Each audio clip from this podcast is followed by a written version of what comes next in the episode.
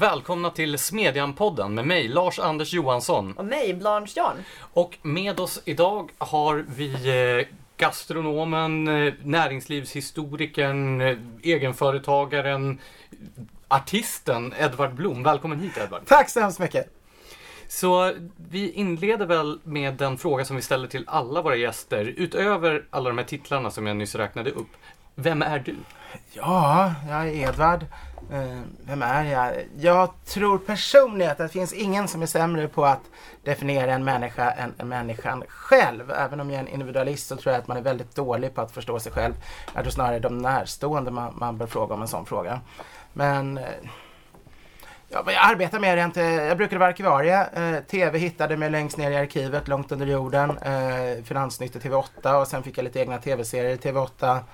Och efter det kom jag liksom in i någon allmänt eh, kändissväng sådär när man fick göra lite allt möjligt. Ibland seriösa grejer, allt mellan understreckare i Svenska Dagbladet och sjunger i Melodifestivalen. Jobbar framförallt med historia, kulturhistoria, mat, mathistoria. Det är kokböcker, egna viner, snapsar, glögg, eh, kaffe, eh, föredrag, provningar, eh, artiklar, krönikor. Mm, jag har glömt massa saker vad jag brukar göra. Kokböcker har jag sagt kanske. Mm. Väldigt mycket Massa av det här olika eh, kretsar ju kring mat. Mycket kring mat, för det är min hobby traditionellt. Hur började liksom karriären? Du, hur hamnade du på det här arkivet i Bromma? Ja, eh, det började med att jag pluggade nästan tio år eh, på universitetet. Eh, hade någon tanke att jag skulle kunna bli poet och bli rik på att vara poet. Eh, kanske inte helt eh, jätteseriöst. Eh, men- jag hade någon form av dröm kring det. Skriva, författare, poet, mycket pengar ändå, eh, eller lite i alla fall. Och tanken var, om de här drömmarna spricker, som de säkert skulle göra, så kan man ju alltid bara om man har en examen gå upp till ett verk och, och bli tjänsteman eller ämbetsman. Eh, och det är faktiskt fortfarande på, fortfarande på 60-talet fanns det de som bara hade en allmän examen och gick upp på Riksarkivet och fick tjänst bara för att de hade en examen. Eh, så det var inte så, jag låg ju bara liksom 40 år efter min tid sådär. Så det, var ju liksom oftast ligga mycket längre efter. Men, eh, men, men så var det ju inte, så jag var arbetslös flera år, eh, eller några år i alla fall efter det där. Och det såg ganska mörkt ut. Och då hjälptes jag in via en, en, en bekant. Jag lärde känna en Göran von Knorring som jag gick de andliga, Ignatius andliga övningar tillsammans med i katolska församlingen. Han hjälpte mig in i arkivvärlden och, och höll på att trixa några år tills jag fick en tillfällig praktik, eh, arbetsplatsintroduktion som det kallades. Man, man tjänade 3000 kronor i månaden och så jobbade jag några månader med, med eh, om Södermalms historia på massa arkiv i, i Stockholm inför kulturhuvudstadsåret. Och så kom jag in i arkivvärlden. Och sen läste jag in arkivvetenskap och så blev jag arkivarie och så blev jag eh, projektledare och redaktör och projektchef och, och massa grejer då på det som idag heter Centrum för näringslivshistoria. Och det var där TV hittade mig och, och plockade upp mig. Alltså du måste ju vara den enda poeten någonsin som haft ämbetsman och tjänsteman som sina backups. Som sin så första plan B. Eh, nej, gå tillbaks till 1600-1700-talet var ju det det vanliga. Man skrev ju dikter då för att, ta- tar vi Vallius och sådana, de skrev bara dikter för att få eh, sina, eh, sina platser på ämbetsverken. Och när de väl fått det och sin lön och, och då, då struntade de, då orkade de inte hålla på med poesin längre. Så kanske inte bara 40 år efter din tid, utan 400. Nej, ja, ja, okej. Eller för efter. Touché. Eh, när, vi, när jag berättade för några vänner att jag skulle spela in podd med dig så var det en av dem som var väldigt tydlig med att jag borde fråga dig hur mycket ost du äter. Ja, Jag tror det här hänvisar till när du gjorde en Youtube-video om hur man smälter och äter ost Ja. på bakfyllan. Och det stämmer, alltså den där gjorde jag eh, jag hade tänkt som en liten blinkning till typ några Uppsala och Lunda studenter sådär och den blev ju viral. Och, och ett tag kunde jag inte gå förbi en skolgård utan att sju, åttaåringar stod och skrek smält ost, smält ost när jag gick förbi. Så den, och jag har varit med om, om att reklambyråer säljer in eh, min tjänst till, till sådana här kommunala bolag och visar som enda exempel på vad som är typiskt Edvard den här bilden när jag då är uppsminkad och utklädd till bakis och, och äter den smälta osten. Så den har blivit lite besvärlig kan jag säga. Det, jag får väl dras med den här hela livet. Men sanningen är den hela, jag älskar ost. Eh, det har jag berättat om redan i mitt vinterprogram och flera sammanhang. Jag tycker väldigt mycket om ost. Jag tycker om smältost framförallt. eh, riktig ostfondue naturligtvis eh, med mycket kirschwasser. Och jo, särskilt under, under de eh, hårda åren eh, när, när jag var ganska svår på flaskan un, under ungdomstiden och, och drabbades av ganska svåra baksmällor. Då smälte jag ibland ost i mikron och det kan hända än idag några gånger om året. Eh, det är ju så att det här feta smälta det får ju kroppen att utsöndra massa dopamin. Eh, på samma sätt som om du trycker i dig en pizza eller äter choklad. Jag känner igen beskrivningen. Ja, och därför så, så bedövas ju smärtan i kroppen för dopaminen gör ju att man inte känner obehaget som, som är från baksmällan. Så det har en effekt, man, man kan biologiskt förklara det och det är ganska trevligt. Men eh, det är ju inte så att jag, jag tar en hel hushållsost och, och smälter var, var, varje söndag. Liksom, utan det tillhör kanske mer min historia. Det kanske inte riktigt var så stora mängder som, som jag gjorde i, i, i videon. Men jag står för det, det är en del av mig också. Det, När vi pratar pratar om detta med eh, studieåren. Eh, du har varit i eh, Tyskland och varit involverad i studentkårverksamheten. Ja, det stämmer. Jag pluggade två år i Tyskland. Först direkt efter studenten. Pluggade jag först, eller jobbade jag först över sommaren och sen åkte jag ner till Trier och det var kanske mitt livs eh, mest fantastiska år. I alla fall var det mitt mest utvecklande år. Jag har haft några till år som har varit helt underbara. Som när jag träffade Gunilla och eh, barndomsår och sådär. Men, men det här året var helt klart det som i alla fall formade mig mest, utvecklade mest skulle jag säga. För då, då hade jag ett år, jag hade varit ganska hårt hållen hemma, mamma var en kycklingmamma. Och, och sen kom jag iväg och plötsligt så bor jag helt ensam, har styr mig själv nere i det romantiska Trier, Tysklands äldsta stad, precis ut med Mosel och vinodlingarna. Och jag köper en bil och kan åka runt i hela Europa och jag umgås med ett hundratal personer från alla olika länder, för det är utlandsstudenter från alla håll. Och jag går på antikvariaten och köper hela den tyska litteraturen i frakturer och sitter och flöjer igenom sittande under en gammal ek eller på, på en öl, ölstuga. Eh, eller vinstuga. Det, alltså det var ett underbart år. Vi satt, hela nätterna så drack vi ju vin och, och diskuterade konst och filosofi och politik. Eh, så så det, var- det var ett helt fantastiskt år och det var det, var det första året i Tyskland. Sen, sen var jag hemma i Stockholm och Uppsala. Sen återvände jag till Tyskland, eh, till Freiburg. Eh, för att jag bara hade tänkt att ta en termin. Jag hade tänkt att jag hann ju inte lära mig grammatiken och tyskan så bra. Jag, hade en ganska usel grammatik efter det här året för det var mer glädje och nöje och, och ett djupt innehåll, mycket djupt innehåll, men, men absolut inte grammatik, inte den yttre formerna. Så då åkte jag ner till Freiburg, jag skulle vara där i en termin och det blev istället ett år i en traditionell tysk förbindung, eller kår som det kallas också, C-O-R-P-S. De stavar det som Grönköping stavar sin brandkår.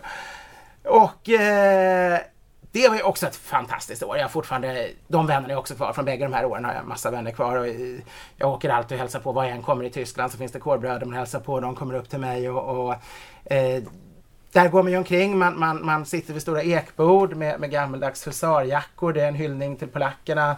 När, när, på den tiden när, när eh, tyska ungdomarna ville hjälpa Polen för att det hade blivit splittrat och hjälpa till i polska frihetsstridet så satte man av studenters tyska på sig då eh, polska husarjackor och de har man sedan dess i kårens egna färger. Det är, tyskarna själva vet inte längre att det är polska husarjackor men det är i alla fall kårjackor, knajpjackor kallas de idag. Och studentmössor är den färg som kåren har så vi har knallgula studentmössor. Och så sjunger man urgamla visor och, och håller långa knäppa tal enligt teman man blir tillsagd och följer massa galna ritualer och dricker på tok för mycket. Ganska svag dock, öl. Den här kårverksamheten är ifrågasatt idag, är den inte det? Jo, den är ifrågasatt och det är väldigt tråkigt. Alltså tyskarna i gemen har väldigt dålig koll och tror att det här är någonting. Det är många vanliga studenter som är mer åt vänster som tror att det här är mer något högerradikalt och extremt och, och det är ju fullständigt fel. Jag menar, eh, vi blev ju, visserligen mensurfäktas vi fortfarande, men, men det var ju förbjudet under tredje riket. Eh, kårstudenterna blev ju jagade av Gestapo och en del åkte in, inte utrotningsläger, men däremot arbetsläger kunde man hamna i för man fick inte utgjuta andra tyskars blod. Eh, en tysk Men fick inte... surfäktning, det är då man får de här ärren i ansiktet. Man kan få ärr om man har otur. Jag hade tur och nej, nästan alla får det. Säkert om man fäktar så dåligt som jag, men jag hade en enorm tur. Men vill man inte ha det här ärren? Eh, Det ville man förr i tiden. Idag är det väl mindre sådär. Jag tror många kan tycka det är trevligt med ett litet, litet i pannan så litet att de bara insatta ser men inte de inte insatta. Ett stort fet över kinden som ganska få får idag, det, det kommer göra att du har svårt få jobb. Så fort du nått över, vad ska man säga, du börjar nå upp i vd-nivån på större företag så är det en, en tillgång.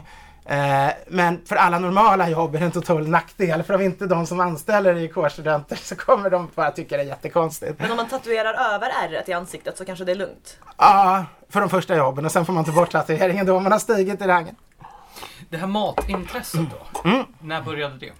Eh, det började egentligen... Eh, så fort jag lyckades grabba min mors bröst tror jag. Alltså jag har varit oerhört road av, av, av mat sen, sen barnsben. Och nu har du alltså möjlighet att försörja dig på detta intresse. Ja, till stor del. Förlåt mig, jag rets, re, rethosta tyvärr. De kommer och går. Ja, jag, jag kan försörja mig ganska bra just på, på mat idag. Eh, det är mat och historia i kombination. det är mat och historia i kombination framförallt jag, jag jobbar med. Så det är mycket kulturhistoria, det har varit mycket näringslivshistoria tidigare och, eh, och mat i olika former. Och dryck. Hur, vad innebär det att vara folkkär då? För det måste man ju säga att du har lyckats bli här. Ja, det är väldigt märkligt. Jag har ingen aning riktigt hur man blir det. Osten. Osten. Nej men det, det kom, alltså det här har kommit väldigt, alla som träffar mig tror att det, ja men du slog igenom via, det var ju mellan skål och vägg säger någon eller någon säger nej men det var Filip och Fredrik eller någon säger det var Sommar eller Instagram. Eller, alltså all, alla har olika idéer. Man får väl säga att från, från det började då det här med, med Finansnytt som var det första jag gjorde då. Så, så, redan då var det liksom, man kunde gå på apoteket och någon kände igen en eller någon taxichaufför sa att de alltid följde det här och tyckte det var så bra. Och, och, och sen har det gått ganska jämnt upp och blivit mer och mer att jag är igenkänd liksom och, och kanske folkkär då. Det kan man inte bedöma själv men, men, men folk påstår ju det i alla fall. Och eh, så, så, det har kommit långsamt un, under liksom över tio år och, och, riktigt hur det kommer sig vet jag inte. Du är ju också katolik. Ja. Hur kommer det sig? Eh, det kommer sig av att jag är född katolik och att jag valt att och liksom stanna kvar eftersom jag, eftersom jag verkligen tror på det. Eh, vi tillhör något så underligt som, som en katolsk familj som kom in på 1700-talet i Sverige och lyckats överleva förföljelserna sedan dess. Eh, det finns ingen annan känd, känd exempel på det. Det finns en del som är fjärde, femte generationen eller i alla fall tredje, fjärde men, men, men jag är ju nionde generationen katolik i Sverige. Och eh, jag menar som, som bara, bara när farmors eh, eh, morfars far, det är ju inte så många generationer sedan, det är bara halv, halvtid i den här tiden i Sverige. Då var det 200 katoliker i hela Sverige, eller det var 300, 400 kanske liksom. Och de flesta levde på socialbidrag och var mer eller mindre höll på att svälta ihjäl, för det var verkligen bara de totalt mest utstötta stackarna alltså, som, som eh, portugisiska kungen fick, fick gå in och, och stödja dem med pengar. För socialhjälpen skedde genom Svenska kyrkan så katoliker fick ju inte en krona ens om, om de svalt ihjäl. Och det var ofta ganska stack, arma stackare som hade kommit någonstans utifrån och råkat landa vinddrivna individer i Sverige. Sådär. Men, men, men eh, min, min, min farmors eh, morfars far då var eh, var bryggare och, och satt i, i kyrkofullmäktige och så. så det, men men det, det, är ju ganska naturligt när det var så få att det inte liksom finns jättemånga ättlingar från den tiden längre. Och det var ju svårt. Man, man, fortfarande på 1950-talet fick man ju inte sitta i regeringen eller bli läkare, lärare, sjuksyster eller liknande om man var katolik. Det var ju senare än judarna till och med eh, i Sverige eftersom man ansågs då att man inte var lojal mot svenska staten utan mot kyrkostaten snarare. Det är ju inte helt okontroversiellt att vara katoliken då i den svenska debatten. Särskilt inte då som, som kändis. Nej, alltså, sven, alltså det, katoliker är ju väldigt lätta att tycka illa om. För man, man kan känna samma främlings obehag, eh, liksom den här eh, låga inre driften att det är någonting udda och annorlunda och främmande och utländskt. Eh, som väl många har någonstans inom sig men, men inte släpper fram, vilket är bra att de håller koll på i vanliga fall. Men katoliker kan de släppa fram det på. Invandrare i allmänhet skulle de liksom, där har normalt folk, där har de en egen inre spärr och, och om vi talar muslimer eller buddister eller sådana så har de också den här spärren kommer in. Men katoliker ses som så europeiska att de är liksom eh, rika vita män och därför kan attackeras. Och samtidigt är de ju egentligen, nästan alla katoliker här är ju fattiga invandrare och kanske snarare kvinnor från Latinamerika med, med eh, som inte alls ser ut som svenskar. Och där, därför kan jag ofta känna att det är det här att man, det är ett lovligt byte. Och, och på ett sätt som man kanske inte vågar gå på andra religiösa, för det är klart katol katolicism är svensk, vi, det är ju mycket äldre svensk historia än, än protestantismen. Sverige har ju varit katolskt lika länge som det har varit protestantiskt och, och det var vi som, som tog kristendomen hit. Så, så, så, på ett sätt förstår jag att man, man det är ett tillåtet byte. Eh, men samtidigt ganska eh, folk gillar att attackera. Det har varit olika genom åren. När jag gick i högstadiet så här, då, då var en period när, när folk var väldigt intresserade av katolska kyrkan. När det tvärtom folk eh, uppmärksammade och tyckte det var roligt. Det gjordes mycket tv-program. Det, var, det ansågs som något lite intellektuellt och någonting spännande. Och, och, och sen kom det en, en hatperiod som var väldigt stark eh, efter det får man säga. Sen med nya påven blev det återigen en, en lite så här smekmånads eh, eh, vår liksom och, och, nu kanske det lite börjar släppa igen. Jag vet inte, nu är de fan, nu har vi ju tyvärr de här hemska pedofilskandalerna och sånt också men de, de är inte någonting som, som naturligtvis vanliga katoliker skulle stå för heller så det, eh, det är ju svårt. Eh, ja. Men ibland kanske de används som ett tillhygge mot katolicismen i helhet men jag skulle säga att det är ändå ganska sällan. Det, det är mer andra saker som folk eh, går på katolicismen för. Har du några otippade intressen? Um, ja, folk brukar fråga om det finns något här dolt och eftersom jag varit med i så många intervjuer har jag tyvärr avslöjat väldigt många av dem. Men otippade, det beror på vem, vem vad, vad lyssnarna nu känner till om mig. Vad är mina intressen? Jag, jag älskar poesi, teater, litteratur, mat av alla de slag, alkohol. Uh, jag tycker om att mangla. Uh, alltså, jag är lite en tant. Jag gillar liksom här nyputsat silver och duka och fantastiskt manglade linnedukar och hela det här. Helst skulle jag naturligtvis ha en massa tjänstestab som gjorde det där åt mig men i och med att jag inte har det får jag gå in i tantrollen och sköta det själv liksom eftersom jag ändå vill leva upp till någon form av, av högborgerlig ideal när jag har bjudningar. Uh, alltså mangla behöver ju inte betyda att mangla tvätt. nej, nej, okej. Okay. Du menar nattmanglingar i politiskt sådär? Det... Ja, eller att du bara dricker jättemycket. Alltså, det har jag aldrig hört. Det, det, det visste jag inte. Okej, okay, vad roligt. Det kan, det kan hända. Det är roligt, det är så många här moderna uttryck. Så när jag skrev att jag älskade rökt gås på Twitter så började så här, ungdomar koppla till att det var något med knark att göra som jag inte hade en aning om. Det är jättekul. Men det blir ju en bra övergång då till vårt eh, första huvudtema ah, för ah. Eh, dagens avsnitt. Eh, nämligen folkhälsa och förmynderi. Som just det, är just frågor det. som ligger dig varmt om. Ja, verkligen. Eller kallt eller hur man säger. alltså som frågor. Som frågor, verkligen. Jo, men jag är väldigt intresserad i dem. Så hur ser du på svensk folkhälsopolitik? Det är en ganska ledande alltså, fråga. För det första så, så avskyr jag ju, var det min eller din? Det var nog din. Jag avskyr ju begreppet folkhälsa överhuvudtaget. För, för mig tycker jag eh, hela den här idén om att det liksom eh, det finns någon form av folks stam. Jag, jag, jag, kan absolut, ja det finns ett folk, det är en av många entiteter, precis som det finns en kyrka, en familj och en individ. Så, så finns det på ett eller annat sätt ett folk också, någon form av etnicitet som hör ihop. Men, men en folkhälsa, det, det tycker jag är extremt fascistoid. Liksom. Det, det blir den här folkstammen och det viktiga är inte hur var och en mår utan att man ser att genomsnittliga värden på den här då kroppen gruppen som utgörs. Och det är då man börjar komma in så här att ja men eh, man, man kanske ska abortera alla barn som inte blir av barn och man ska eh, tvinga folk att äta det de inte vill äta och inte dricka det de vill dricka och eh, in med dem i någon form av eh, eh, alla måste göra lumpen för att de, inte för att vi behöver försvara oss som man kan förstå utan för, för, att de ska tränas och fostras och springa genom skogen och, och då, det handlar inte om att människorna ska må bra, det hör vi, folkhälsan handlar ju om att den här folkstammen ska må bra. Och hela det där tycker jag är ett väldigt obehagligt tänkande.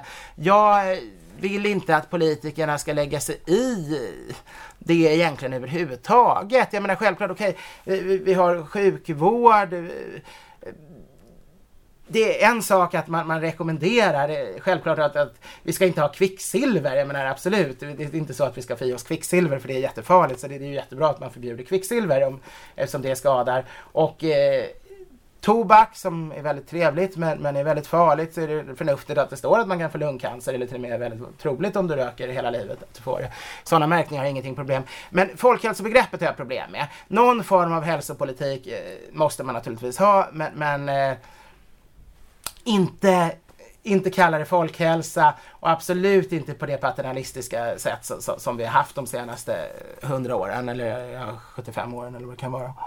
Alltså i Sverige har vi ju en internationella mått ändå orimligt stark eh, tolerans för den här sortens förmynderi när staten går in och ah. lägger sig i hur människor lever.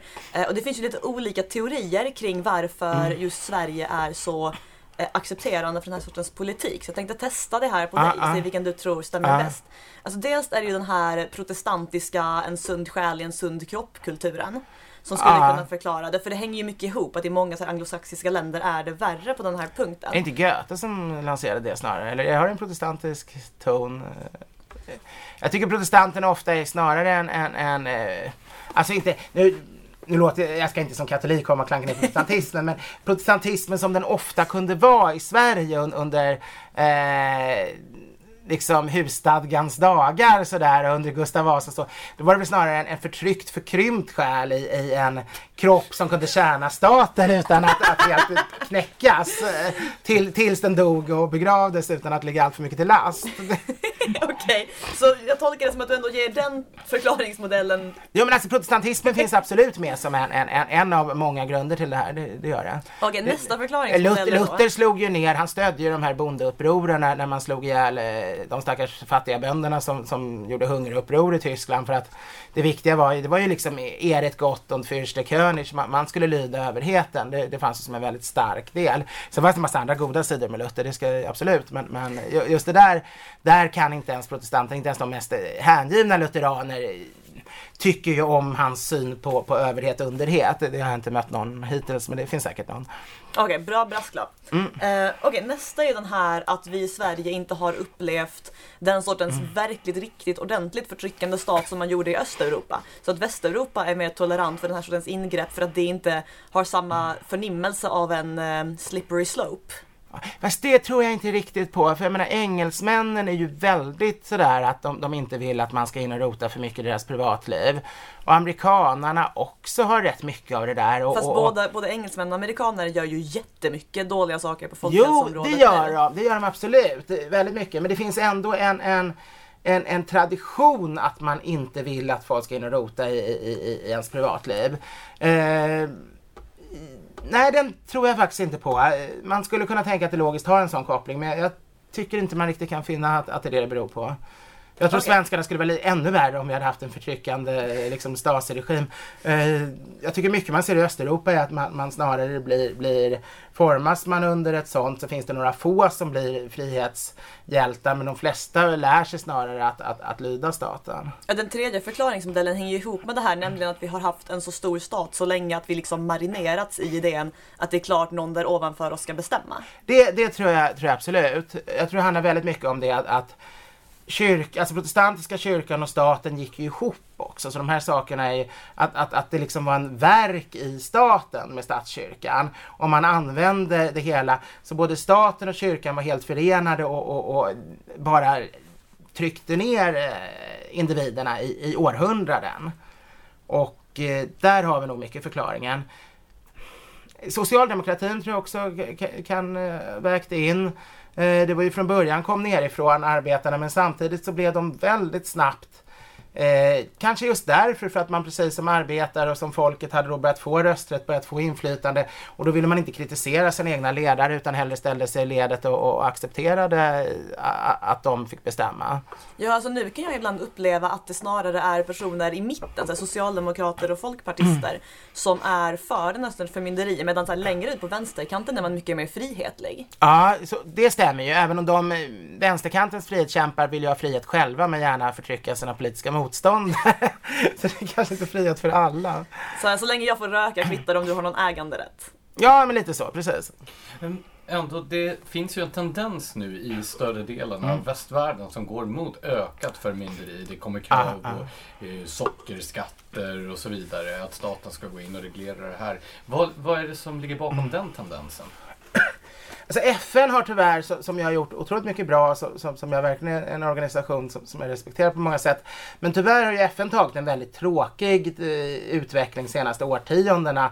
Där det handlar, alltså det, hela deras folkhälsodel borde ju sprängas i luften verkligen. Det är en väldigt ondskefull, vidrig sak så, som eh, kommer. Och det är väldigt mycket moralpinnar och det är mycket sådana här konstiga saker som att eh, allt ska vara lika i alla länder det finns vissa länder där man inte kan eh, liksom blanda eh, mjölk, blanda eh, mat och mjölkersättning för barn eh, utan att det är mycket bakterier i vattnet, ja då ska alla amma, helamma ett helt år, även i länder där det uppenbart vore mycket nyttigare för barnen att de började få rejält mycket annan typ av mat och tillägg eh, efter två månader. Men man måste göra lika för alla länder, för det är någon sån här överdrivet demokratisk syn att man får inte ha olika regler i olika länder utan hela världen ska vara lika. Men det är olika klimat och det är olika bakterier och olika nivåer på hur långt man har kommit sjukmässigt och ekonomiskt. Så det, det är väldigt galet tänkt och det där har man mycket. Och det här med fettskatter och sockerskatter, det är mycket förmynderi som kommer via FN tyvärr. Jag tror den där typen av organisationer drar åt sig lite av de sämsta människorna tyvärr med, med just sådana som tycker om att, att, att lägga sig i och, och, och förstöra för andra. Så byråkrati och maktfullkomlighet som drivkrafter Ja, bakom det här. och det är ju ett sätt ofta om man kommer från ett land där det det inte är så, så väl ekonomiskt och så kan man få ett toppjobb inom FN så får man ju både eh, mycket lön och mycket inflytande liksom så det lockar naturligtvis. För en annan grej jag har tänkt på ibland att det kan handla om snarare att så här, vi har ju ändå ganska många riktiga problem i världen idag Mm. ja. som politiker står ganska oförmögna inför att hantera. Mm. Och att man då i brist på att kunna göra någonting åt det går på vad man, där man känner att man kan påverka människor. Typ Mm. vad det röker för cigarettmärken. Ja men det ligger ju väldigt mycket i det och eh, överhuvudtaget eh, symbolpolitik har ju blivit, det har ju alltid varit populärt men det, det är ju oerhört populärt idag. Att det viktiga är inte resultatet, det ser vi ju i vår egen eh, regering också. Att det, man behöver inte kunna mäta, man behöver inte kunna se om någonting överhuvudtaget påverkar till exempel miljön utan, eller, eller folkhälsan. Utan det viktiga är att politiker tar massa pengar från, från folk och använder dem till någonting som är något stort, storvulet projekt som kostar mycket och märks mycket. Om det sen inte ger någon, eh, de kan till och med säga att det inte ger någon effekt liksom. De kan erkänna det och det spelar ingen roll för symbolen är så viktig. Att staten faktiskt liksom gör grejer. Och som en god vän till mig sa, jag, jag hade något utfall någon gång, han, han är fritidspolitiker för Folkpartiet sedan många år, ganska låg nivå men ändå eh, liksom inom, inom eh, nog mycket så han jobbar halvtid med det sedan massa år. Och eh, jag hade något argt utlägg efter någon flaska vin hemma hos honom, eh, själva nykteristen han håller huvudet kallare, och eh, över liksom hur eh, liksom ondskefulla politiker och så. Han sa, nej men Edvard, de allra flesta politiker är inte liksom, de, de menar egentligen inte illa. Men grejen är att även om man tillhör ett parti som egentligen står för liberala värderingar och egentligen tycker man bör ge mänsklig, människorna frihet och egentligen inte bör ta in så mycket skatt. Så får man ju aldrig någon, man får ju ingen som helst, man får ingen självrespekt och man får ingen respekt för alla för att man inte gör någonting. Det finns inget yrke där man kan låta bli att agera och ändå få cred. Utan politikernas enda sätt att få cred det är ju att ta dina pengar och göra ofta ganska onyttiga saker eller saker som är, är bra men inte lika bra som om du behållit pengarna själv. Utan det, men det är ändå någonting positivt. Så, så fort de bygger om ett torg eller lägger in en ny lag eller, eller köper in någonting, då har de ju gjort något. Jag menar, i alla yrken vill vi arbeta. Och det är det demokratins stora dilemma det här, att, att vi har en massa människor som, som, som eh, jag säger inte att jag har något bättre förslag än demokrati, men, men, men som jobbar med det här och måste hela tiden visa att de gör någonting.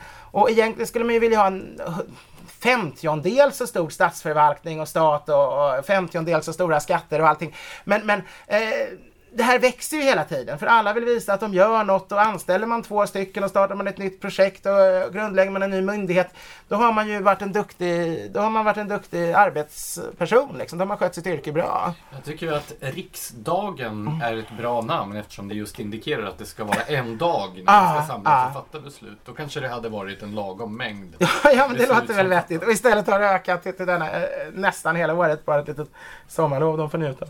Nej, men jag tänker en av de obehagligaste sakerna med allt detta är ändå den acceptansen eller nästan det aktiva stöd som finns varje gång det kommer föreslås en åtgärd på folkhälsoområdet. Ja. Jag tänker på när Annika Strandhäll presenterade det här då absurda förslaget om rökförbud på uteserveringar. Ja. Då var det väldigt många, framförallt på vänsterkanten men också i mittenpartierna, som raljerade över hur löjligt det var att vara emot det här. Ja. Och då gick argumentet, ja men hur kan man bry sig om en så här perifer fråga? Som om det na- naturliga var att om en fråga är perifer, då ska politiken gå in och förbjuda. Ja, men det, är, det är extremt sant verkligen. För det, är- det är så tyvärr som det är mycket i Sverige. Att, att det anses som naturligt att man inte får göra en sak. Och det är ju det är som ett barn. Är du tre år, då är det ju lite så att, att du får tillstånd att göra vissa saker. Eller du är åtta år, du får tillstånd att åka till, cykla till kiosken av föräldrarna. Då, då är det ju lite grann att det är som man inte kanske ger tillstånd. Man får göra saker hemma men, men det är uppenbart att man inte får klättra upp på något skåp även om föräldrarna inte sagt det eller ge sig ner till centrum eller så. Men, men, men jag menar, vi är ju inte barn till våra politiker och våra tjänstemän och våra, våra eh, domstolar utan vi är ju fristående individer på samma nivå som dem. Om du bara vill Som- förstå det. Ja, och det är det som blir så fruktansvärt när, när, när de inte förstår det. Och när folket är ännu mer tragiskt det, men en sak är att man förtrycks. Men i Sverige har vi inte bara att vi har ett folk som förtrycks utan vi har ju ett folk som tror, som, som valt att leva omyndiga. Vi har omyndigförklarat oss själva och väljer att leva omyndiga genom åren. Och eh, tycker att det är helt korrekt. Alltså de, man tror att det är farligt att släppa Ja, nej men om jag kunde köpa vin på ICA, då skulle jag bli alkoholist. Och så har de ändå så här, då har de ett skåp med 30 flaskor sprit från alla charterresor de varit på hela livet som de aldrig rör. För de, de är, har inte minsta lust att ta en grogg på tisdagskvällen. Eller också tar de någon gång ett glas vin på tisdagskvällen men inte mer än så. Jag menar det, det är inte, jag menar en, en alkoholist kan ju få sprit på annat sätt. Det är ju, det är ingen, ingen människa skulle ju bli alkoholist på grund av att det, det liksom såldes vin på ICA. Eller eh, att den allmänna mängden alkohol som dricks under ett år av hela folket är också helt irrelevant i fråga om någon blir alkoholiserad eller inte. Och det här gäller ju på alla plan. Folk är på något vis rädda för frihet. De är rädda för, för att de tror de fortfarande går kvar i, i lekis och, och måste hållas hårt av, av sin lärarinna eller av sina föräldrar. Men kan det inte hänga samman också med den här eh, viljan att kontrollera sin grannes tillvaro? Ta frågan om kvoterad föräldraförsäkring. Ja. Där människor då inte nöjer sig med att själva få fördela uttaget eh, efter eget huvud. Utan det viktiga det är hur grannen fördelar för uttaget av föräldraledighet. Och att det är samma sak där. Man själv kanske då klarar av, tycker man, att inte dricka upp barskåpet. Men grannen ska inte heller få köpa vin på ICA. Ja men så kan det absolut vara. Det, det, det tror jag också alltså inom, inom att... Men jag, alltså jag tror ännu mer man ändå säger att det skulle vi inte klara av. Men det är klart man, man tänker att Nisse där borta inte klarar av det och, och, och det är tråkigt att han får, får festa så länge på, på fredagskvällen. Det vore bättre om, om man ändrade. En oginhet finns naturligtvis också men jag tror också det finns en sorts att allting som förbjuder är ju bra, för det är någon som vinner på det. Eh, det handlar om, eh, eh jag, jag tycker eh, Glädjedödarna som kom ut för några år sedan nu. eh, Mattias Svenssons Mattias Svenssons bok. Den är väldigt, väldigt bra. Den borde vara obligatorisk läsning för att få ta en plats i riksdagen tycker jag. Man borde inte få läsa, eh, få bli riksdagsman om man inte hade läst den och kunde svara på ett prov att man kunde innehållet.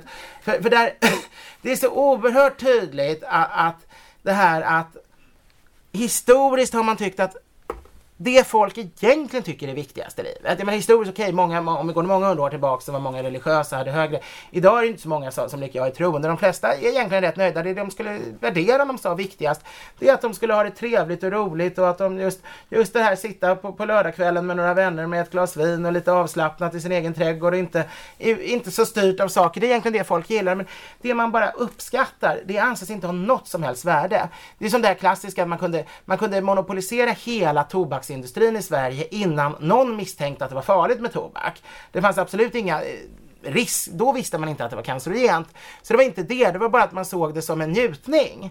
Och njutningar är så värdelösa enligt politikernas sätt att se det, att de har man rätt att beskatta eller förbjuda eller, eller socialisera.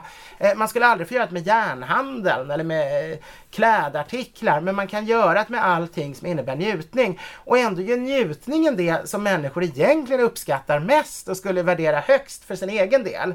Men i Sverige har det då blivit så perverterat att folk inte ens vågar erkänna det. Så fast de själva uppskattar njutning så tycker de ändå, de har liksom dåligt samvete för njutningen. Och där har vi väl lite av det lutherska, fast egentligen är det mer Melanchthon än Luther om man ska vara ärlig. Svenska kyrkan bygger ju minst lika mycket på Melanchthon som lukter.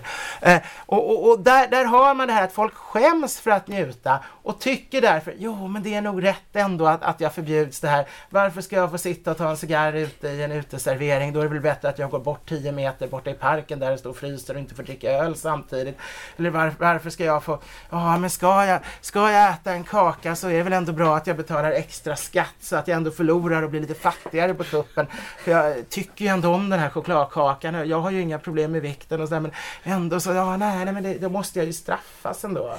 Alltså det här är så deprimerande att höra. För jag brukar ha den här förklaringen till varför folkhälsopolitik går så långt. Att folk, ah. så de flesta vill ju liksom få vara i fred ibland och så här, ta ah. en jäkla öl en onsdagkväll och så. Ah. Men sen, alltså man bryr sig liksom inte så mycket att man skulle så här, klättra upp en barrikad för att få köpa en kyld öl på Systembolaget. Utan så här, det blir liksom en sorts passivitet och sen är det några få så här, folkhälsofanatiker som uh. engagerar sig jättemycket. Men din förklaringsmodell till det här är ju tio gånger mer deprimerande. Om det vore som du sa tror jag inte det hade gått så illa. Jag märker ju bland alla mina vänner, vi talar om folk som är egenföretagare eller VD och grejer.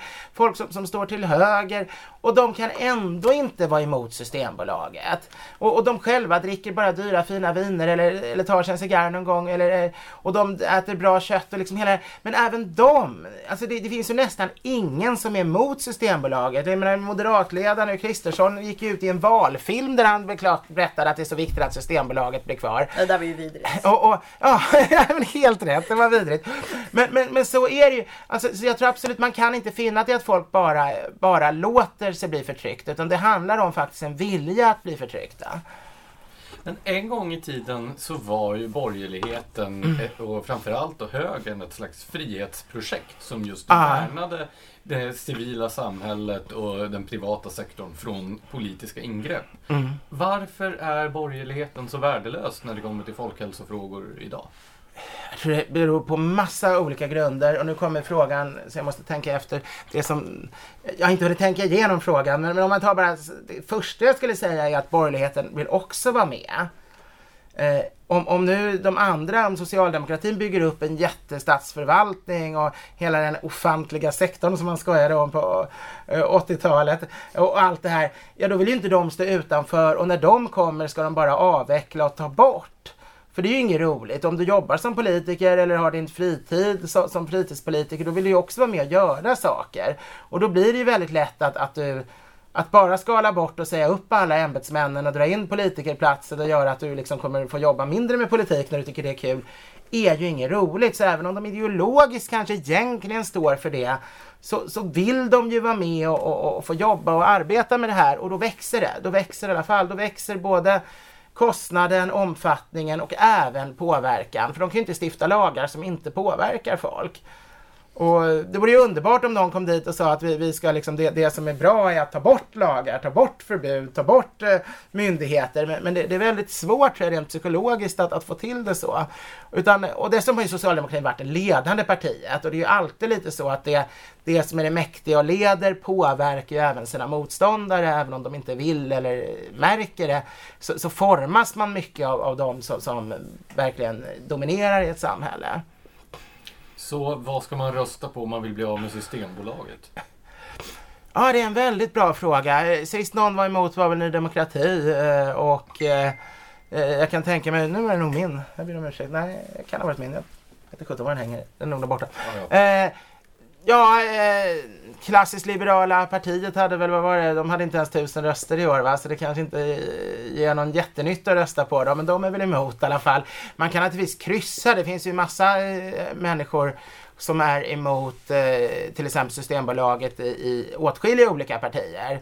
B både Miljöpartiet och alla de borgerliga partierna, man kanske till och med kan hitta någon in, in, inom inom vänstern och Socialdemokraterna. Problemet är ju att när de kommer upp på, på en viktigare, kommer de in i riksdagen så har vi ju partipiskan och eh, när, när, när väl partipiskan viner, när de får en högre ställning inom partiet, de blir partiledare eller, eller de bara blir riksdagsman eller så, då kommer de inte kunna vidhålla de här åsikterna. Eller så förhandlar de bara bort den för att det finns annat de bryr sig mer om. Det kan det vara. Eller annat partikamraterna bryr sig mer om. Du kan aldrig själv, du, du är ju inte, ett, du är inte tungan på vågen så, som en riksdagsman eller en partimedlem, utan du är hela partiet som, som är tungan på vågen då. Och sen ska det partiet förhandla med andra partier, så, så det är ju problemet. Det är klart, det är ju bättre ju fler då, då frihetliga personer vi får in i, i, i politiken. Men eh, de blir ju mindre och mindre frihetliga ju längre de sitter där. När jag var i eh, London förra året och intervjuade Christopher Snowden som är mm. eh, folkhälsoexpert eller typ antifolkhälsoexpert på Institute for Economic Affairs. Då hade han en teori om att så här barnvaktstaten, the nanny state, kommer liksom förr eller senare att gå över en gräns. För att den drivs på av människor som är i en så extrem liksom, bubbla. Att det på riktigt tror att så det är motarbetade av politiken och av industrin, Mm. att alla liksom är emot dem, att det ständigt förlorar. Och eftersom det inte har någon kontakt med liksom resten av världen och verkligheten på den här punkten så Mm. kommer det förr eller senare att föreslå något så galet att folk bara kommer sätta ner foten. Tror du det eller är det liksom, är det mörkt? Jag tror det i England, jag tror inte det i Sverige. Eh, Jag tror inte det finns någon gräns för hur mycket en svensk kan bli förtryckt om det är någonting som känns nyttigt och bra och inte så jätteviktigt ändå. Jag menar om, om det kommer en lag att man måste bädda sängen eller snarare att man inte får bädda sängen för det blir kvalster om man lägger på ett överkast. Jag menar, ja då skulle folk tycka, jo men det jag kanske är lite busig och inte gör det för det är ingen som ser, men det är ju ändå bra att det är en lag. Vi har ju också, det har jag också glömt att komma in på, vi har ju rättspositivismen i Sverige som en helt galen ideologi. Eh, som gör att folk tror att allt som är, är, är förbjudet är omoraliskt och allt som är, är eh, tillåtet är, är moraliskt. Att det liksom hänger ihop vad, la, lagarna och moralen. Eh, att de nästan helt överensstämmer med varandra. Och det, det, det blir ju väldigt, väldigt galet. Ja, du får inte ens ha din rökta gås liksom. Nej, precis. Nej, men det, det, blir, det blir väldigt tokigt eh, med, de här. eh, Och, och det gör ju också så mycket. Om det kommer en lag så ska man följa den även om man egentligen inte stödde det innan. Om, om någonting man tycker om blir förbjudet så ska man låta bli. Och även om man inte kanske låter bli helt så ska man åtminstone tycka det är rätt. Att lagen är rätt på något vis. Och, och det är ju inte det.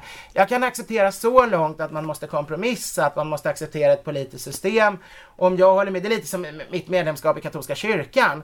Om jag håller med till, till eh, 95% allt kyrkan säger, eller till 90%, så får jag väl acceptera att de andra 10 procenten kanske inte är jag som har rätt åsikt, det kanske kyrkan som är 2000 år egentligen har rätt och jag som har fel åsikt. Eller också är det så bisarrt att jag faktiskt råkar ha rätt och kyrkan har fel sedan 2000 år. Och då får jag väl försöka propagera för det, men jag får väl ändå liksom acceptera kyrkans regler. Men, men och, och lite så kan man ju även se en stat att, jo men, men jag får acceptera att man inte får använda den kemikalien fast jag då har läst på och tycker att den inte borde vara farlig. Eh, och tycker att det men, men när det kommer till stora saker då, då blir det ju absurt när, när folk börjar, hela grundprincipen att de går in och ska få styra människors eh, detaljer i människors liv. Som inte någon har någon aning, det är ju bara det är ju bara individen som vet vad ens mål med livet är. Det är ju inte så att målet är att leva ett visst antal år eller göra en viss sak. Jag menar, inte ens hälsa kan ju, kan, kan ju staten veta att faktiskt är det viktiga målet. Man, man kanske ska dö som martyr med 30 år. Då spelar det ingen som helst roll hur mycket alkohol eller fett eller socker man ätit innan dess. Man har ingen aning. Varje människa har sin eget kall och sitt, sitt individuella mål och det, det vet inte staten ett jota om. Och egna glädjeämnen och intressen och nöjen och eh, allt det där. Det går inte att veta vad som är bra för en, för en medborgare. För, för att varje medborgare har helt olika preferenser. Ja, man kanske vill ha 70 år med liksom kött, socker och alkohol hellre än 80 år med spenatsmoothies. Ja men absolut. Och, eller också, det, det finns ju tusen sådana, eller alla de här stackarna som, som, som eh, fetmaopererar sig som är så populärt. Där är, vad är det, är det en av tusen som, som dör inom något år på grund av operationen. Och jag kan säga, jag skulle ju aldrig åka ett flygplan där det fanns en risk på, på tusen att man störtade. Och, eh, att vinna tio år långt, långt borta som man bara får om man inte råkar bli överkörd eller vara med om en terrorattack eller någonting annat som kan hända mot eh, liksom och kunna förlora livet på en gång. Det skulle jag aldrig tycka det var värt. Det, det, och, det finns så många sådana frågeställningar där det, det, det måste, var och en måste alltid få avgöra frågan själv. Den främsta symbolen för förmynderipolitiken i Sverige är Ja. ju ändå Systembolaget. Aha. Som är ofattbart populärt bland Ja. befolkningen.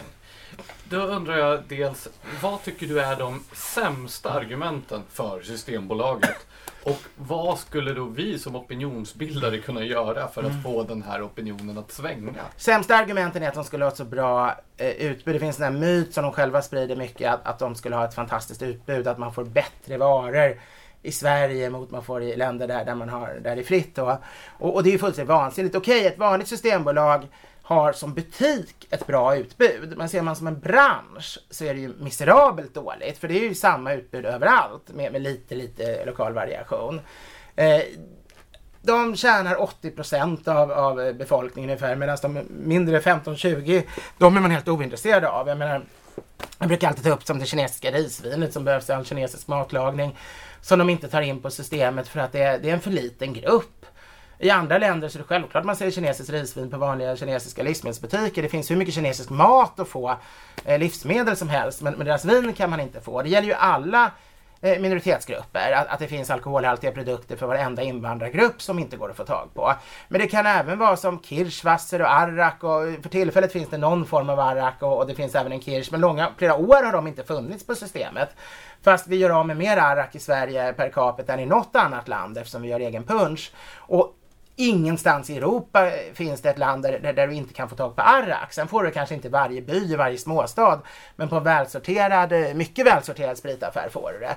Eh, Kirschwasser behöver du, ostfondue, eh, schwarzwaldtårta. Det kryllar av grejer. Ett tag var det helt omöjligt att få torra Rieslingviner tyska. Nu har det börjat bli lite inne. Men det är hela tiden så. Du får massa whisky för det har varit inne. Man, man tjänar Eh, mainstreamen, men du får inte alla de här delarna. Du kan inte få kyld öl, det är en klassiker fast det är en varm sommar. Men du kan ju inte heller prova vinerna min, min tyska vinhandel när jag bodde i Tyskland, man gick dit, man, man provade lite eh, ett glas och han sa, ja men du brukar gilla sån här, sån här viner, det här tror jag, eh, eh, en, vi har fått in det här, det här tror jag skulle vara lite i din stil.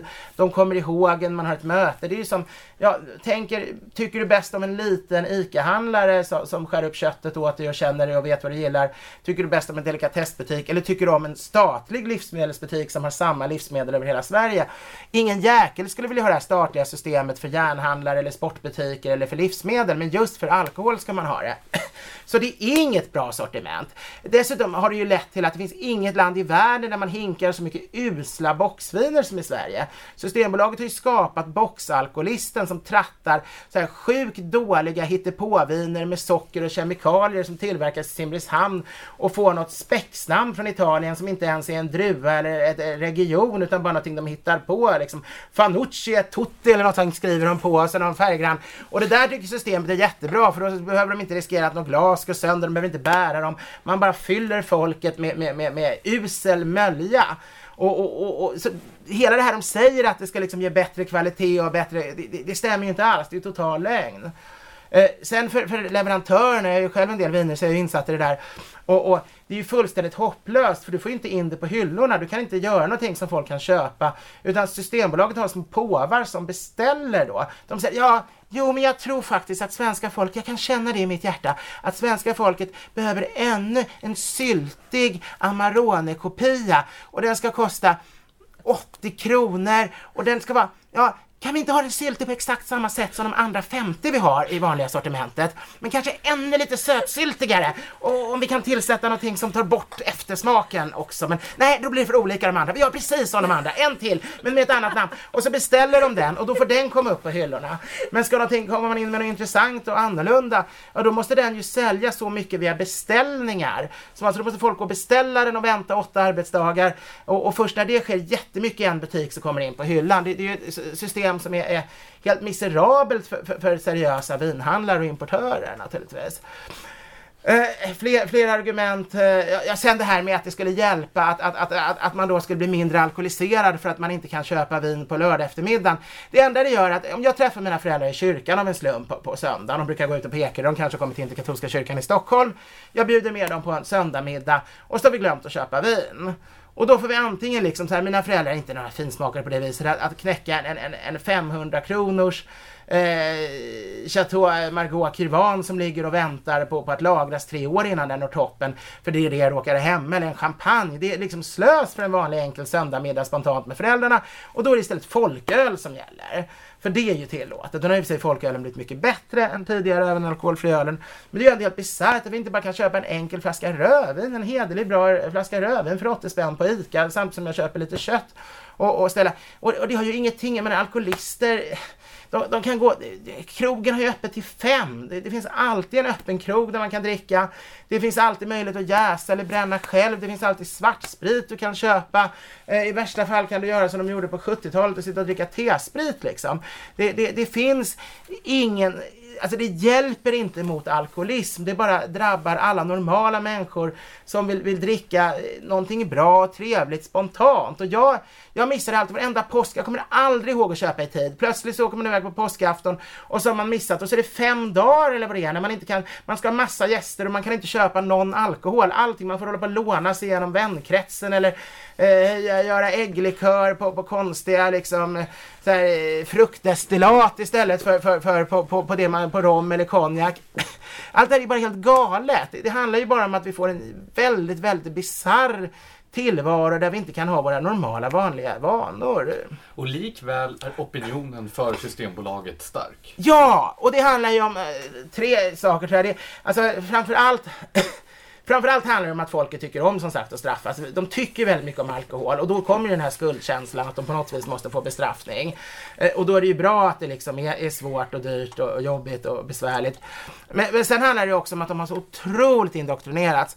Systembolag, i och med att man har monopol på alkohol, gör man ju enorma vinster.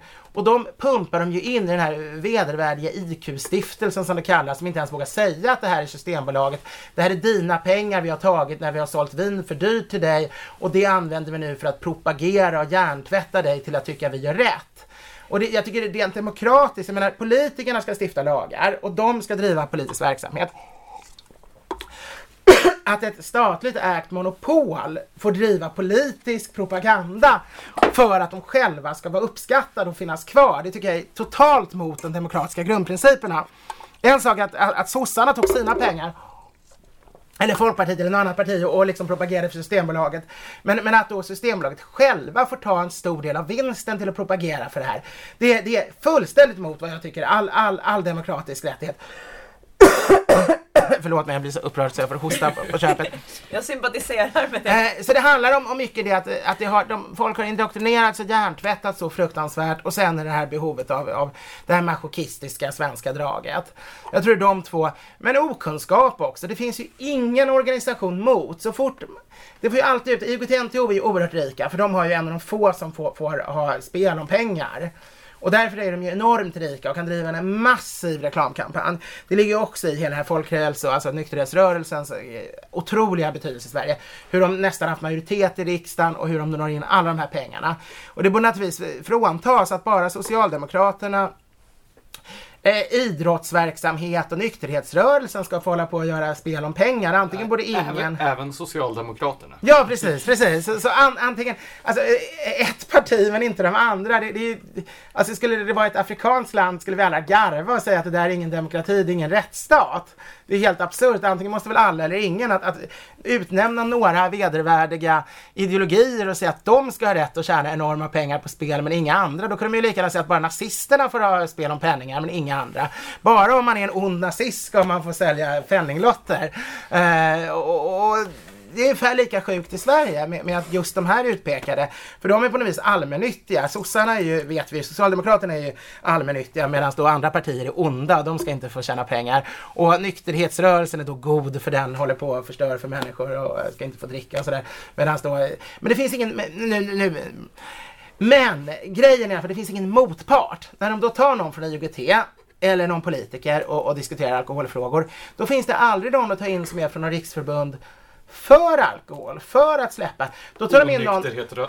Ja, men, nej men låt oss njuta av vinrörelsen liksom. Eh, utan något sånt finns det aldrig. Utan då tar de ju in någon från branschen och branschen är ju livrädd för man kan åka på miljonböter och man kan få fängelse mer eller mindre. De, de är ju så livrädda hela tiden, vet jag själv. Man är, jag har ju några viner på systemet och, och, och man är dödsrädd för att göra någonting fel för man kan drabbas så fruktansvärt mycket. Så ingen i branschen, och de vet också det här att man hör att de inte, ja, flaskor, om, om ett företag går ut politiskt och jobbar, ett bryggeri eller så, då, då kommer ju de flaskorna inte hamna i ögonhöjd på Systembolagen. De kommer eh, fuskas bort, de kommer inte tas in, eh, utan det, det, det drabbar ju näringen. Så ingen i branschen vågar säga ett ont ord om nykterhetsrörelsen eller om det svenska alkoholsystemet. Och därför kommer det aldrig i debattprogrammen eller någonstans några motparter. Det, det finns nästan ingen som överhuvudtaget står för, för en frihetlig syn vad det gäller alkohol i Sverige. Men vi då på Smedjans redaktion som försöker dra ett litet strå till den här stacken. Vad rekommenderar du? Hur ska vi vinna slaget mot IOGT-NTO? Det första vore väl att dra in, att se bort och bli av med deras jäkla eh, spelmonopol. Eh, det vore det första. Sen ska man kanske titta upp vad det är för lirare som är med där. Eh, kopplingar till, till eh, mer ljusskygga rörelser och liknande om det finns sådana. Kunde vara intressant att se om någon kan hitta. Eh, men sen måste man ju möta dem. Man skulle behöva starta ett riksförbund för alkohol. Eh, och, jag menar, det är bara i Sverige som vi skrattar. Jag ser du, du ler när du hör det. Nej, men det är för känns... att jag osökt kommer att tänka på Svenska småbils och rusdrycksförbund. men det känns, alltså, i Sverige känns det absurt att starta ett, ett riksförbund för de 90 procenten som egentligen tycker det är helt okej okay att dela en flaska rödvin på lördagskvällen. Eh, eller ta sig en öl på krogen. Fast vi egentligen alla tycker att det är normalt och trevligt så kan vi ändå inte tänka oss en förening som står för det, att politiskt driva den frågan. Utan vi måste ändå sitta och säga, jo, jo men ah, ja, men det är ändå bra att staten tar hand om och reglerar det här lite. Hur skulle det annars gå? Fast det är inte varje kompisgäng en informell mm. förening för ja, moderata drickare typ. Inte moderata som moderater nu utan moderata jag som... Jag vet inte, alltså, jag känner knappt någon som vill ha bort Systembolaget. Och då talar vi om min vänkrets som väl antagligen är den mest eh, då, då frihetliga jämfört med. Jag vet inte var man ska hitta dem som, som, som vill komma ifrån den här självpåtagna omyndigförklaringen i Sverige. Man vill vara omyndig och sen kan man gå in i politiken men då blir man inte myndig själv, då blir man bara överförmyndare åt andra omyndiga. Eh, så det är väldigt sorgligt allting istället för att vi får ta tag i våra liv. Och det, alkohol, nu kommer folk säga som lyssnar på det här, men det, alkohol är väl inte så viktigt? Ja, det är faktiskt ganska viktigt, för det är kanske är den största hobbyn vi har i, i hela det här landet. Jag, jag, skulle säga att många finner nog större glädje i vin än de till och med finner i litteraturen eller i konsten. Så det är oerhört viktigt. Men, men dessutom så är det ju en symbolfråga. Allt det här skulle kunna gälla tusen andra frågor också. Och så när vi talar folkhälsa, så här liksom idiotiskt. Jag äter inte socker sedan åratal för jag ska hålla ner mitt blodsocker jag försöker hålla ner min vikt och jag tycker inte socker är, är viktigt i, i, min mat. Jag äter mycket fett men jag, jag låter bli socker. Uh, men jag skulle ju aldrig i livet vilja ha ett förbud. Jag vet Göran Greider som annars är en, en, en tänkande person på många sätt. Men han har ju varit ute, först var han ute och efterfrågade sockerskatt för 15 år sedan i någon Aftonbladets artikel. Och sen var det för fem år sedan fettskatt för då hade han förstått att det var fettet som var farligt och inte sockret. Men det är så här det blir. Man, man, man kollar upp någon tillfälle, ja just nu tror man det är farligt. Och nytt. folk har olika gener. Min, min, min gamla mormor hon, hon åt hennes enda egentligen nöje det var, var småkakor. Hon, hon drack kaffe fem gånger om dagen och det åt hon ett par tre kakor till. Hon var trådsmal, hade jättebra värden och, och dog när hon var långt över 90. Och i helvete skulle hon betala skatt för sina småkakor och sina eh, små eh, enkla wienerbröd för. Det, det är fullständigt absurt.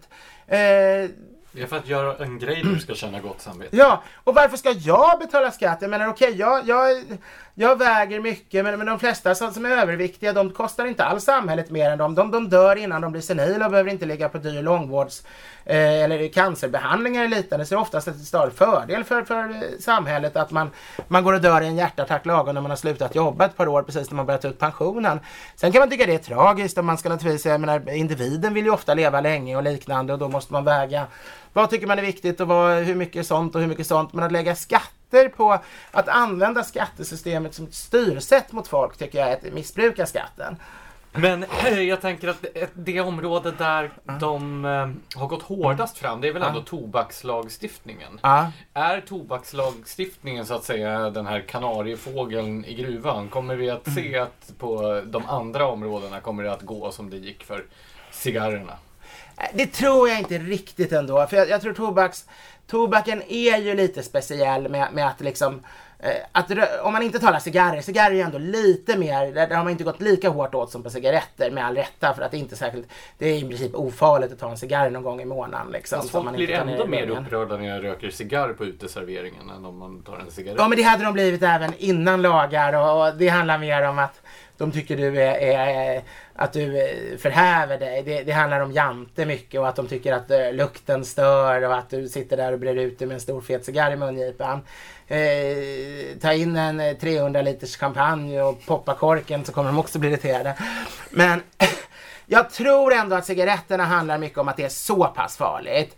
Eh, att det kanske ändå lite grann får jämföras med asbest och radon och sådana saker mer än kanske gåslever och, och wienerbröd. Eh, eller ens alkohol. Men det är klart att, att, att det finns ju en fara att folk vill använda då ett område där man kanske kan acceptera mer, mer förbud för att det är så väldigt farligt. Och då finns det ju alltid eh, naturligtvis andra som vill kopiera det här på alla andra saker också. Eh, varför inte då? Men, oh, men kan, vi, kan vi då eh, mer eller mindre förbjuda cigaretter? Varför inte förbjuda socker och, och fett och, och, kött och fisk och skaldjur? Till slut sitter vi där och äter korn utan salt för det ska ju också förbjudas. Och det är naturligtvis eh, livsfarligt, liksom, våra liv skulle bli helt miserabla. Men, men jag tror ändå inte det, det finns en risk men jag tror ändå inte det är så att det bara är en slump att det är cigaretter som har behandlats så mycket. För cigaretterna är ändå jag menar, det, det, det är en rejäl, det, det, det skiljer sig, för, alltså, det skiljer sig ändå i dödsstatistiken mot allt annat. Sen är det ju sorgligt hur snuset har åkt på samma, att EU har liksom dömt ut snuset lika mycket som cigaretter fast det inte finns några, några eh, synliga liksom farliga grejer med snus. Det kan väl öka blodtrycket och öka en mängd hjärtattacker möjligen men det är ju marginellt liksom. Medan det här med, med lungcancer och cigaretter är ju ändå en oerhört eh, stor sak. Så skulle du säga att eh, rökförbudet på krogen var en bra eller dålig grej? Alltså jag sörjde det mycket när det kom. För jag gillade ju verkligen det här att sitta med, med en trenchcoat i en bar en sen natt med en cigarill i munnen. Och vi gick faktiskt ut på våra stamställen, jag och en kamrat och, och rökte cigarrer, pipa och cigariller med som svarta sorgband knutna kring rökverken. Oh. Fina bilder på. Eh, så jag var väldigt modig när det kom. Efteråt kan jag väl ha fått lite mer acceptans för det hela. Eh, för att det egentligen inte för så mycket negativt med sig. För det, det är ganska trevligt att gå ut och ta en cigarill ute på gatan och prata med folk om man är på en nattklubb eller sitta på en uteservering. Eh, och jag kan förstå för, för personalen att det har sina fördelar att slippa vara i där och maten smakar ju bättre om man inte röker inne på restaurangen. Jag tycker man skulle lätta upp det och, och, öka möjligheten för rökrum, att man även skulle få ta med sig veckorna till rökrum. Jag kan tycka det är helt okej att man inte röker i matsalen för det enligt etiketten ska man inte röka i en matsal i alla fall. Eh, men att det ska vara mycket lättare för restauranger att ha rökrum eh, där personal som själva har skrivit på att de tycker okej okay att gå in i ett rökrum får, får verka och där man får ha med, med drycker och liknande. Så jag, behöver, jag kanske inte kämpar för ett total tillåtelse igen men däremot en, en, en... Det låter som att du kämpar för Danmark. Ja, men lite så. Där, där, har de ju lite på det, på det viset. Det har du helt rätt i. Danskarna har ju alltid varit lite mer frihetliga än svenskarna. Oh ja, som skåning känner jag starkt inför det här. det är bra. Men så här, man åker ju över, eh, om man är skåning så åker man ju alltid över till Danmark. Dels för att få det här du talade ah. om innan, att man kan gå till liksom en ölaffär och prata med en expert eller få ah. prova en shot liksom, innan man ah. köper flaskan. Och också det här att kunna sitta i ett rökrum och dricka. Det är ju en helt annan sak än det här. Mm. Eh, nu har jag ju fått den här bilden i huvudet när Lars-Anders sitter med 300 000 kronors mm. champagne och röker cigarrer på uteserveringar. Eh, så mycket för arbetarsonen från Gävle. Mm. Eh, så jag måste snart gå och liksom skaka av mig den här bilden. Eh, därför tänker jag att vi kan avrunda med den klassiska frågan vi ställer till mm, alla mm. våra poddoffer. nämligen... Vad kallade du våra gäster? det är ju liksom offer för vår podd på något vis om man är med i den tänker jag. Ja, fortsätt. Okej, okay. så i alla fall. Eh, det finns ju då en konflikt mellan dem som tycker att Amon Amart är det bättre bandet och dem som tycker att Dismember är det bättre bandet.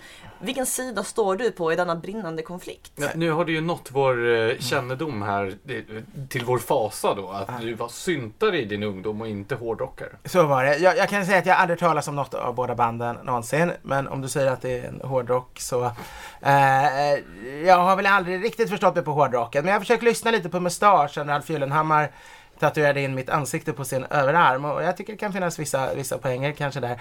Men, men eh, jag är ju mer för kuplett teater och eh, opera och klassisk musik och, och, jag gillade synt när jag var yngre. Det kan jag fortfarande tycka att det är, kan vara lite trevligt ibland. Um... Har du träffat Gyllenhammar sen han gjorde tatueringen? Ja, det har jag. Det har jag. Eh, vad otroligt jobbigt det skulle vara för honom om ni träffades och inte alls drog jämt. Ja, ja, jo men verkligen. Och, och överhuvudtaget, numera finns det, jag tror det är sex stycken som har tatuerat in sina, mitt ansikte på sin kropp. Eh, Hur känns det? Alltså för dig, inte för dem som... Det känns, det känns ju hedrande men det känns också väldigt läskigt för att om, när jag sen uttalar mig någonting så här politiskt eller så, så skriver de jag som har tatuerat, jag tycker inte alls så här, måste jag ta bort det, det är ju jättesvårt, nu får du liksom ungefär tycka som jag för annars går det inte med min tatuering av det. Du får ju inte heller byta frisyr eller liksom byta Nej. skäggväxt eller någonting. Det måste ju se ut som deras tatueringar resten av ditt liv. Och, och några liksom är ju kanske inte lika konstfärdigt gjorda som andra så de kanske man skrattar lite åt. Nå- Några är väl trevliga sådär men, nej, men det, det känns ju lite som man kanske skulle låta personen dö innan man tatuerar in dem. Eh, för man har ingen aning. Det är som att man inte ska liksom, ha statyer av levande människor eller uppkalla gator efter. För de har ju ingen aning vad jag hittar på för dumheter. De kanske kommer avsky mig i framtiden. Och, och då kan det ju bli väldigt konstigt allting. Det är som att ge fredspriset till en tillträdande president. Ja, ja men det är lite så. Det, Vi har ju en avslutande fråga också som vi ställer till alla gäster och det är att vi brukar be om ett boktips. Vad ska Smedjan-poddens lyssnare läsa för någonting? Eh, Ja, som katolik borde man väl säga som Carola, man ska läsa Bibeln, den heliga skrift. Men, men jag ska inte komma med det, det rådet. Det gjorde faktiskt Sara Skyttedal. Men vad trevligt. Den Ja, men hon är konvertit så det är klart. Hon, hon. Eh, eftersom vi är i ett politiskt sammanhang så tycker jag då ger jag eh, råd om en politisk bok. Och då ska man läsa Onkel Hs hädelser för den eh, fortsätter att vara något av det bästa man kan läsa i politiska kåserier i Sverige överhuvudtaget. Det är en liten fyrkantig röd bok från 60-talet någonting. Eh, är det Unger han heter tror jag? Gunnar Unger Gunnar Unger, precis, som, som skrev den. Och det var väl kåserier i Svenskan först som redigerades om till, till en, en bok. Den ska man läsa när man är ung och allting är tyvärr lika aktuellt nu som då. Det handlar om hur de river gamla kulturhus och det handlar om dumma förmynderier och höga skatter och eh, inskränkningar och, och att det behövs en gammal eh, frihetlig gubbe som sitter där och, och muttrar över hur, hur allting går fel i samhället. Utmärkt. Tack för detta tips och tack för att du kom hit, Edvard Blom. Tack så hemskt mycket, det var väldigt trevligt.